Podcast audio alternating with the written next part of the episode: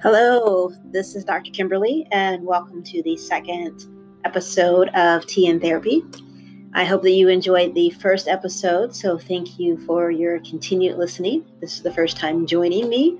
Uh, welcome, and hopefully, you'll go back and listen to my trailer episodes as well as my first episode. So, this episode, I am continuing to talk a little bit more about who I am as a therapist and the work that I do with tea and therapy and that premise that I have as a psychologist and as a community educator. Uh, last time I talked about my theoretical orientation, which was Adlerian psychology. And the other leg of the foundation that I have is my practice as a Buddhist. So I am a Buddhist. I am of the Pure Land Buddhism. Um, there is a temple here in Indianapolis that I have been a part of for almost um, 10 years now. So um, that is how I've resonated as a Buddhist. I'm fully integrated into that uh, culture and that community there. So, welcome again. And um, before we settle in, I just wanted to remind you all that to sit in and to join me for a nice little round of tea as well. And so, in order to do that, let's take a moment here before we continue and let's check in with Joy. So, hey, Joy, what's the tea? Thank you, Dr. Kimberly. I have the tea. When I think of tea and Buddhism, I think of the Buddhist way of life. Monks meditating or working in mountainous areas, serene, calm, in order to receive the highest inspirations. Monks have drunk tea to cultivate the mind and body. According to teabox.com, the Buddhists and the English are credited with being the with creating the most great traditions of tea of tea. Not only have they been consumers, but growers as well, especially green and oolongs.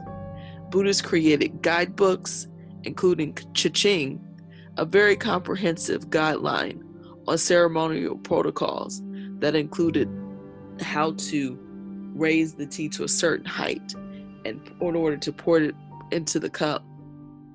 The Japanese monks contributed by uh, by contributing steam frying instead of steaming. Buddhists domesticated the tea plant by creating shrubs instead of the tree in order to make cultivating easier. Tea ceremonies were centered around harmony and peace. So these are all things that I think of when I think of tea and Buddhism. Well, that's the tea. Thank you, Joy. Thank you for giving us that wonderful information. So, for those of you listening, I hope you have a moment or perhaps later to grab yourself a wonderful cup of green or oolong tea. And we'll get right into the next segment. Thanks. So, what I wanted to do today was to talk about Buddhism and dividing that into different sections. So, the first section is a little bit about how I came to become a Buddhist and how I that landed in my life, and then also just different key elements of Buddhism that I think are relevant in the work that I do as a psychologist, and then how so and how I lead my life as well. So, with Buddhism, uh, my upbringing in, in, regards to religion, I did not grow up in a household that was Buddhist. Uh, so, Buddhism was something that I didn't really discover in depth until my 40s. And actually, I have been a member of my Buddhist temple for approximately 10 years now. And one of my earliest memories about, I think, Buddha or Buddhism, I have a, had a distant uncle who was a very short man. He was short man, he had a big belly, he was bald head. And I don't know where I may have studied Buddhism before, but at one point I looked at my uncle and I then nicknamed him because of his belly and his bald head. I nicknamed him nicknamed him Uncle Buddha. And so that I think was one of the first references that I had, maybe one of those seeds that were planted for Buddhism when I was working on my doctorate degree, I was searching for additional sources of income. And I then went into training to become a yoga teacher. And through that training, I was exposed to different types of religions, different philosophies. And at the time, I was looking into both a little bit about Buddhism and Hinduism. And really, really uh, reading upon both of those. However, when I was um, during this time of my studies as well, my partner uh, was Vietnamese, continues to be Vietnamese, and was also Buddhist. And I think that was an additional seed that was planted as well. And when I was here in Indianapolis and you know reading into Buddhism and reading into Hinduism, at the time I then ventured upon a meetup group, and the meetup group actually met at a Vietnamese temple, and they had American uh, meditation group that was the Saturday before the Vietnamese translated service um, on Sunday. So I happened to go there, and I think I went maybe two times to the um, both the English meditation and then to the Vietnamese um, service and chanting. And honestly, when I went there, it really felt like I was home. Um, there were maybe a handful of other Americans, maybe no more than five. At the time, they were all um, Caucasian. I think there was one that was Vietnamese and American. And I think for me, it was looking out in a room full of other, full of Vietnamese individuals. And for some reason, I felt at home. And being a minority, I didn't feel like I was a minority anymore because I was with this group of technically minority individuals. And it is really just that alone really resonated with me. And so it was shortly after that that the opportunity came up for me to take what was considered like the first um, Buddhist vows. And during that time, you're you're given also a Buddhist name, and my Buddhist name is Wan Bin, Bin is actually how you pronounce it. And it's Vietnamese, and Wan is the lineage name, which would be the surname, and Bin means peace. Uh, so my Buddhist name is Peace, and it was very interesting because after the first, you know, after I received those refuge vows, and then the next week I went back, and you know, one of the nuns was like, "What's your name?" And it was just so nice to you know, names I think are really important, but it was just that sense of belonging and that pride that, in a way, I felt that they had for me in being part of their congregation, being part of their religion, and then just that pride that I had for myself in, you know, taking this vow, acquiring this name, and, being part of a community.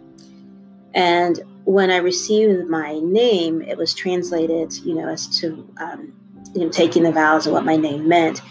And at the time, my the translation was that since I had become a Buddhist, that they recognized that my teacher, the master at the temple, had recognized that there had been some discomfort and maybe dis-ease in my life, and gave me the name of peace because she said now that I'm Buddhist that I would end up having more peace in my life.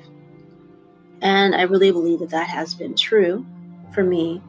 My life has not been perfect. You know, I still have my ups, I still have my downs, but, you know, since I've joined the temple, there are times that I look at situations in my life and I think, you know, wow, I could not have done this, you know, years ago. And part of that, uh, I'll get into talking about, you know, some of the key components of, of Buddhism and some of the practice elements.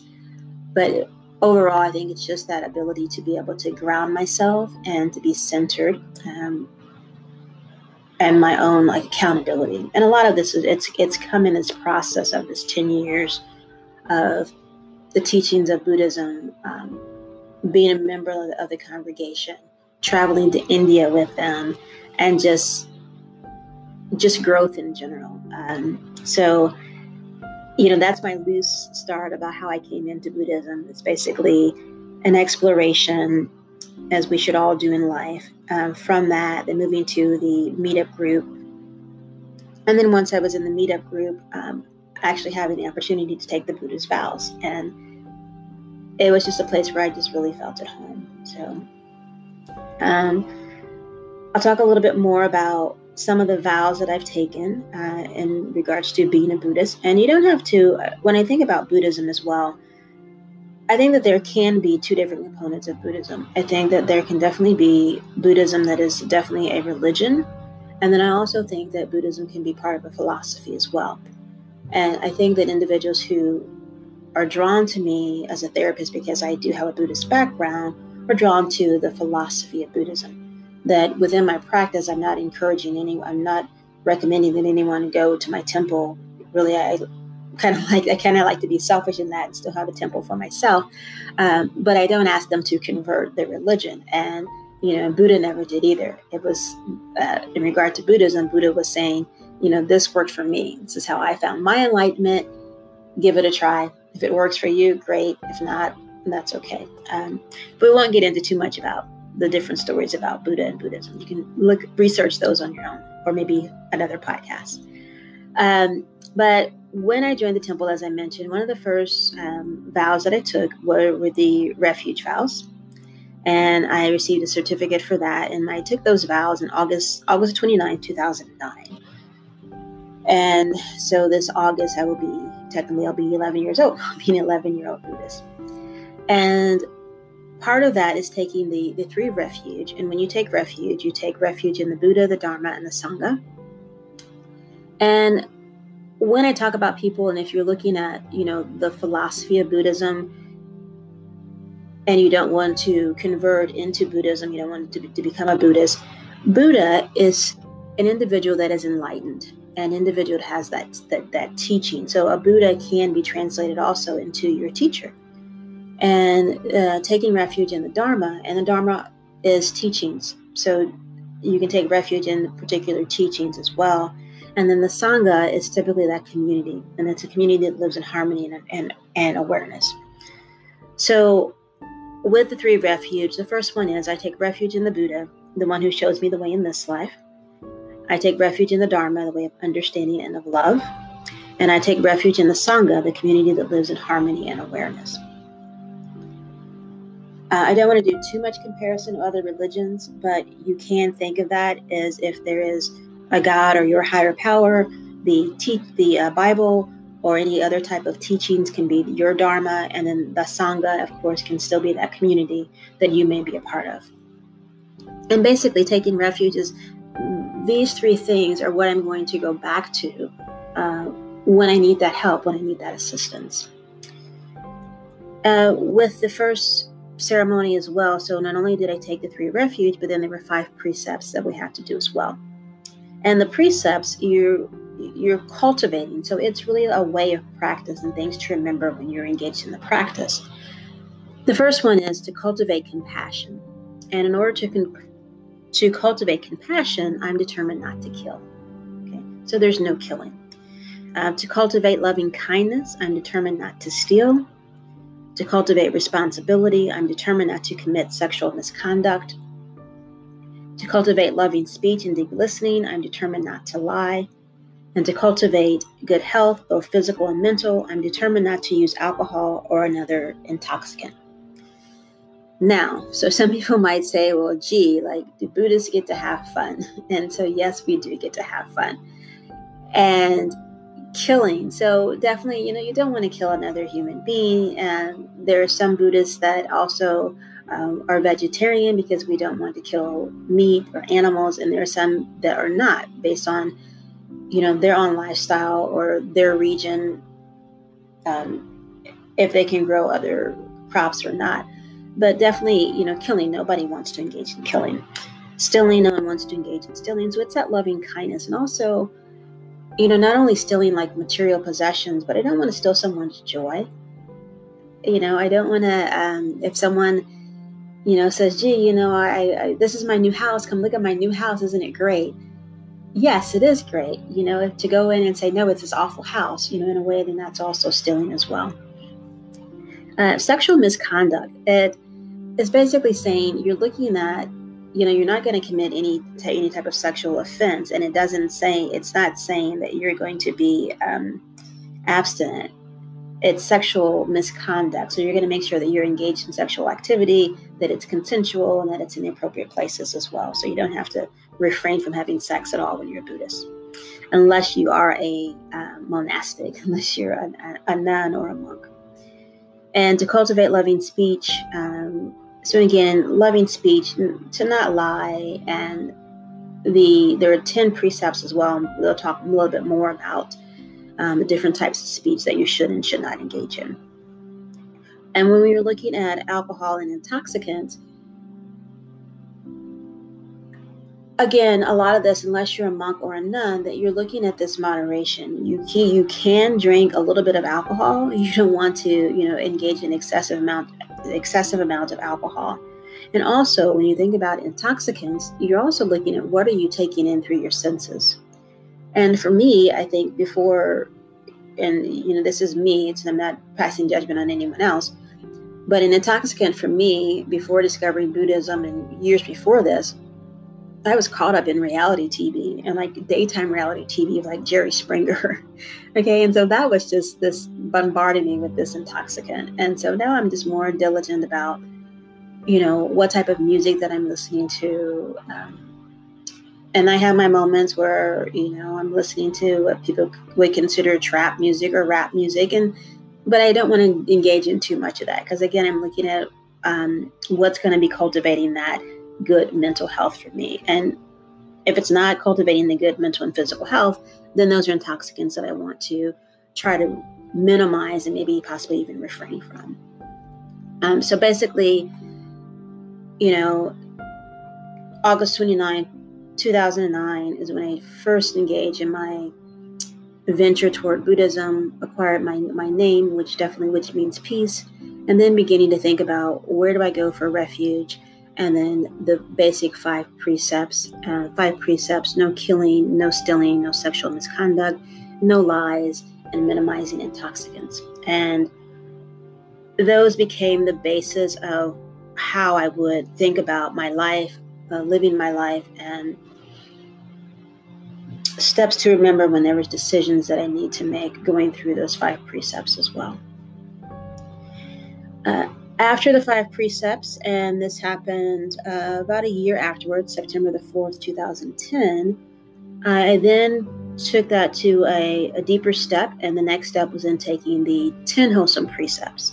So instead of the regular five, then there were five other precepts that were added onto that. And as I talked about before, uh, one of those precepts again is looking at speech and um, talk a little bit about that. So you have the first five. So that's again no killing, no stealing, no sexual misconduct, refraining from lying, um, and then refraining from intoxicants. The um, when you're taking the 10 wholesome precepts, then the additional one is I vow to refrain from acting two faced, um, but to reconcile strife. So, again, helping to minimize any type of argument, disagreement between other people. And it is a layman's term, so, you know, so not acting in a two faced manner. The other vow was to refrain, refrain from being sugar coated, but to speak gently and with discipline. Also, I vow to refrain from harsh speech, but to speak meaningfully. I vow to refrain from greed and stinginess, but to cultivate giving. I vow to refrain from anger and hatred, but to cultivate a mind of compassion and non attachment. And I vow to refrain from wrong views, but to have belief in the Dharma. And those are the basic uh, 10 precepts. Again, it's adding five on to the initial five, five uh, precepts, five precept vows. And um, from this, so those were the first two. Um, certificates or so that I received. The first two vows that I took, a total of 10 vows. And after that, there was some time after that that I initially then ended up going on different retreats uh, with the nuns. And for two of these different retreats, I would take monastic vows, temporary vows. And there's a different set of those, which I will not go into um, because those are really reserved for the mon- monastics. And one of my the best experience that I think I had was I went to India uh, with the nuns and other Vietnamese individuals and another American. And we were scheduled to be there, I think, for about a month. we ended up being there three weeks. And it was really great because we, we shortened our time because we left when there was a hurricane that was happening. So that delayed our travels for a few days. And it was quite the journey to get there but it was a pilgrimage looking at the sacred spaces that Buddha himself had traveled and just to really have that immersion into the the culture of Buddhists, also the culture of India, and then at the time also then taking the monastic vows. And when I took the temporary monastic vows, you know, it was involved shaving my head and you know, wearing the traditional clothes, you know, all the time. And it was just an overall, like, really good experience that I really can't even uh, adequately talk about or write about. But it was just very, um, very instrumental in my process of becoming Buddhist and the Buddhist the Buddhist journey that I have. And prior to the trip in India, the next certification that I received was the certification of the lay bodhisattva. And what a bodhisattva is, is basically a bodhisattva is a being who takes a vow to eliminate all the suffering in the world. I know that's a pretty big vow, right? So the bodhisattva basically is this bodhisattva is a is a um, individual of compassion. So there's a bodhisattva. If, if you look at it, if you're comparing it with Christianity, you're looking at a disciple, and so this is a disciple of compassion. And Quan Yin is the bodhisattva who who took a vow to eliminate all the suffering on earth before she could then reach this point of enlightenment. And what she said was if I can't eliminate all these beings from hell, then, you know, she was going to disintegrate into pieces. And so she found herself that through this, her practice and her journey, that she was actually able to eliminate suffering. So she freed individuals from the gates of hell. And when she thought her task was done, she looked back and she saw more people entering the gates of hell. And she then began to disintegrate. But before this happened, she asked and she called on the other bodhisattvas and she asked for their, their assistance in helping her. And so they came in and they helped her and they, they, in a way, sort of put her back together. So when you see the image of the, the deity that has the different arms, then this is actually one representation of Quan Yin, the bodhisattva of compassion. And in taking these bodhisattva vows, um, what I've done, I think, is also with part of being a psychologist, it's saying that one of my roles, my primary role in life, is to help eliminate the suffering from another individual. Uh, Buddhism, we do believe that there is a type of reincarnation. We also believe that there is this ultimate pure land, which could be in this equivalent to a heaven. Uh, but as a bodhisattva, if I die, I, I don't get to go to this heaven until all the suffering has been eliminated in the world, and then I get to go to this heaven. Until then, um, if I pass away, I continue to come back in life, and I continue to come back and to help free people from help people free themselves from their suffering. So, uh, the Bodhisattva, we also have a different set of vows that we recite every other week. Uh, again, I will not repeat those for the sake of this podcast. Um, some of these things you can find on the internet, but certain things like the monastic vows, bodhisattva vows, are typically reserved for people that are bodhisattvas and monastics. So I won't repeat those today. Uh, but basically, what we've done is we have resolved upon our bodhi mind, and that we are practicing cultivating goodness of deeds and benefiting every benefiting other beings. Um, so we've taken the vow that to engage in only wholesome deeds, and that our life the good that comes from our life will be of benefit to other individuals. So, um, so that's my personal journey through Buddhism, how I came to Buddhism, and what it means to me. And uh, what I want to do now is talk a little bit more about the um, some of the basic premises about Buddhism, and some of those that we have are the Four Noble Truths, The Eightfold Path, uh, The Three Roots of Suffering, and I think, yeah. So um, I'll take a little breather and I'll come back and we'll talk a little bit more about uh, Buddhism. So, the first thing that I want to talk about is the Four Noble Truths. And from the Four Noble Truths, then I'll talk more about the Eightfold Path when we speak about the Four Noble Truths, um, basically putting it in layman's terms, the Four Noble Truths, the first one is that the world is suffering, that there is suffering that is in the world. Uh, the second one is the cause of the suffering, and it's saying that we are suffering because there is attachment. The third noble truth is that there is a way to eliminate the suffering. And the fourth noble truth states that the way of ending the suffering is to follow the Eightfold Path. Um, so again, noble truths, basic, simple. Um, suffering is in the world. Suffering is caused by cravings. There is a way to eliminate the cravings, and a way to eliminate that craving, the attachment, is by following the Eightfold Path. When we think about the Eightfold Path, the Eightfold Path can actually be narrowed into three separate categories, and those categories are wisdom or the why, morality or the how, and concentration, uh, thinking about the what.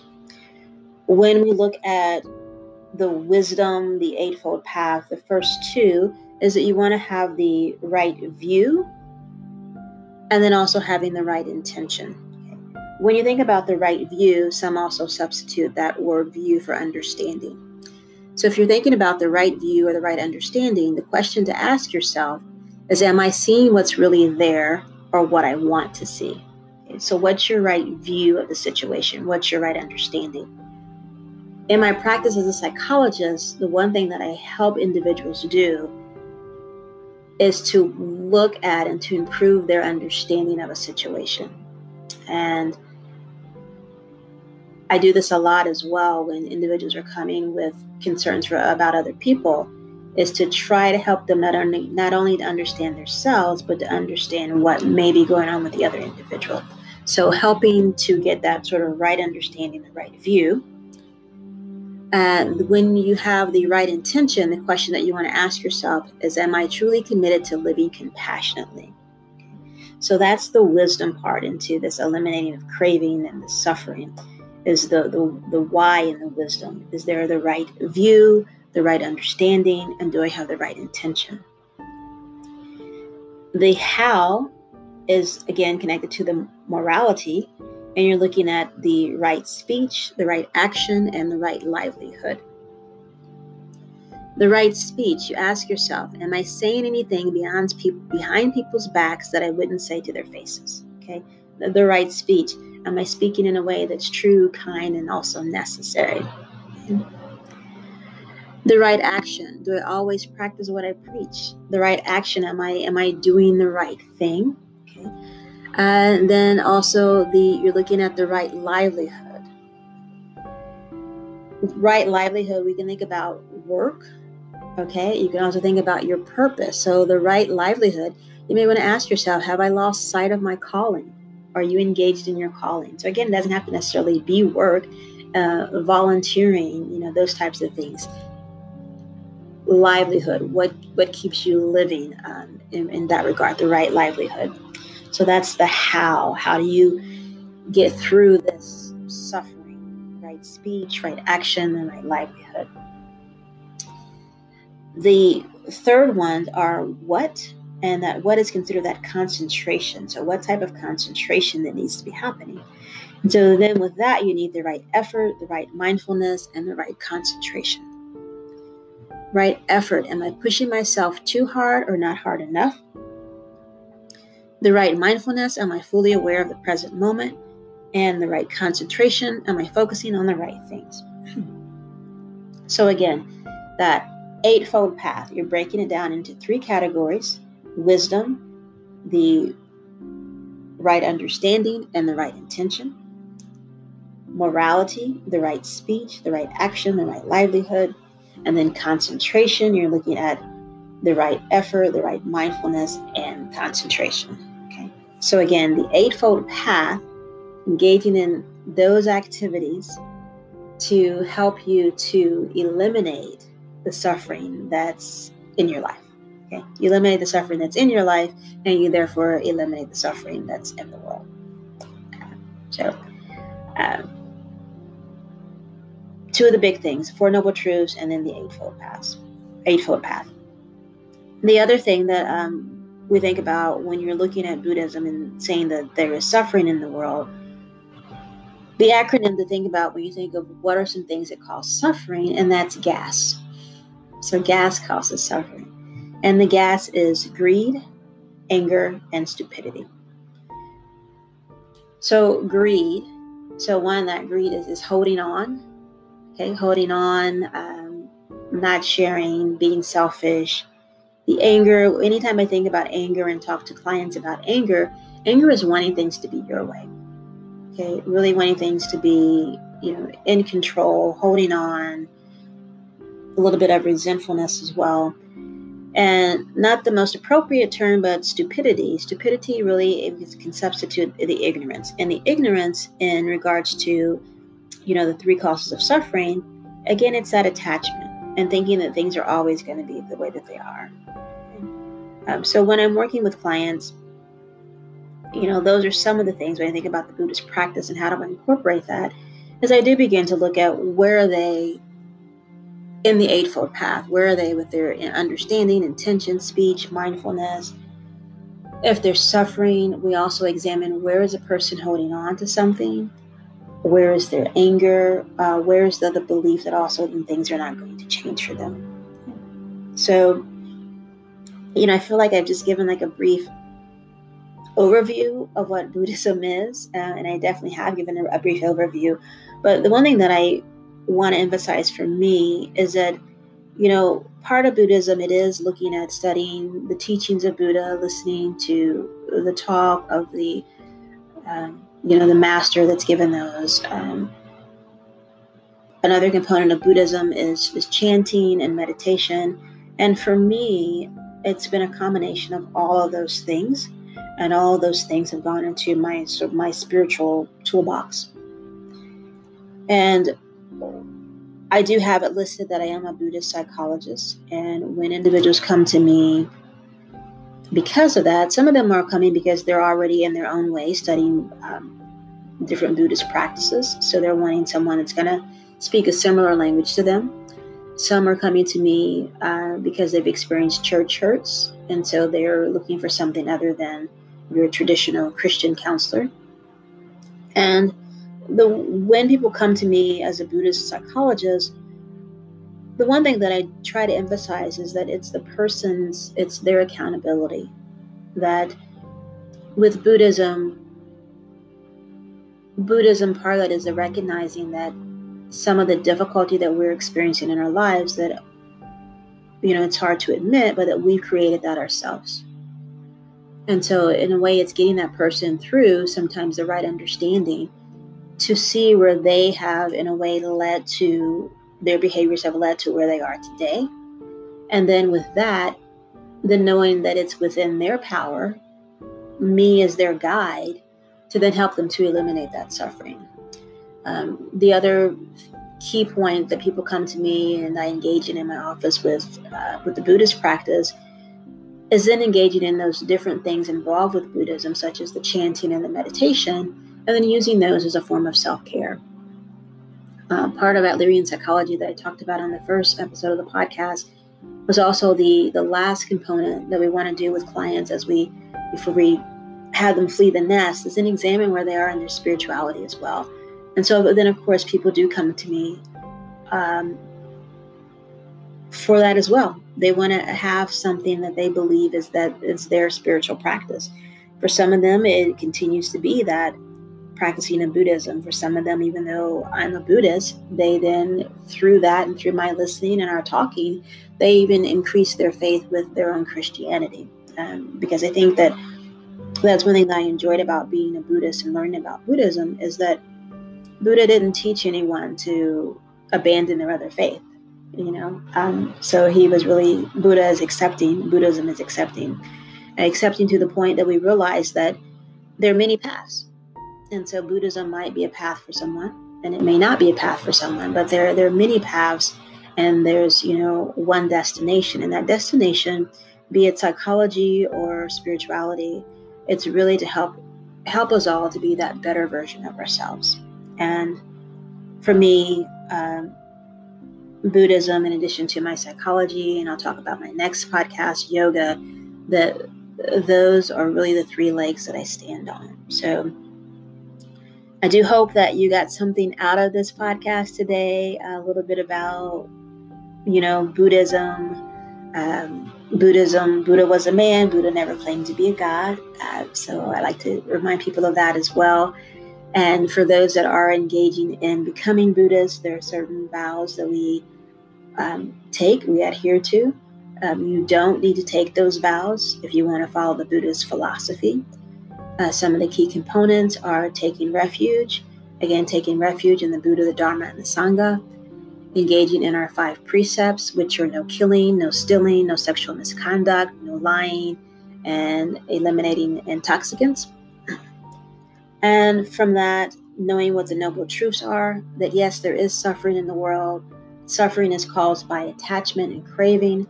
There is a way out of that suffering, and the way out of that suffering is to engage in the Eightfold Path. With the Eightfold Path, you have your right view, your right intention, your right speech, your right action, right livelihood, right effort, right mindfulness, and right concentration. Greed, anger, and stupidity are three roots of suffering, and being able to eliminate those will help to eliminate your suffering. So, some people think that Buddhism is like, oh, like, you know, they always talk about suffering, and that's not the case. So, we talk about the elimination of suffering, and then we also talk about our ways of how we cultivate good, cultivating good within ourselves, and then also cultivating good within others. So, that is my little bit of tea and therapy for this round. And I do hope that you enjoyed it. If you have any additional questions or any type of feedback, please uh, leave a comment, leave a message, let me know. And again, I thank you for staying with me to have the courage to be imperfect. And before I leave, I of course want to spill the tea. So, tea, so teaching, I hope that I've taught you a little bit about Buddhism empowering. I hope that I have empowered you to continue to journey on your spiritual path, perhaps even empowering you to explore other and other spiritual paths and advocating advocating for you to engage in the spiritual practice of your choice. So again, thank you for listening and I hope to see you soon at one of my in-person's tea and therapy or again um, join you for this round in the podcast. Thanks a lot. Bye-bye.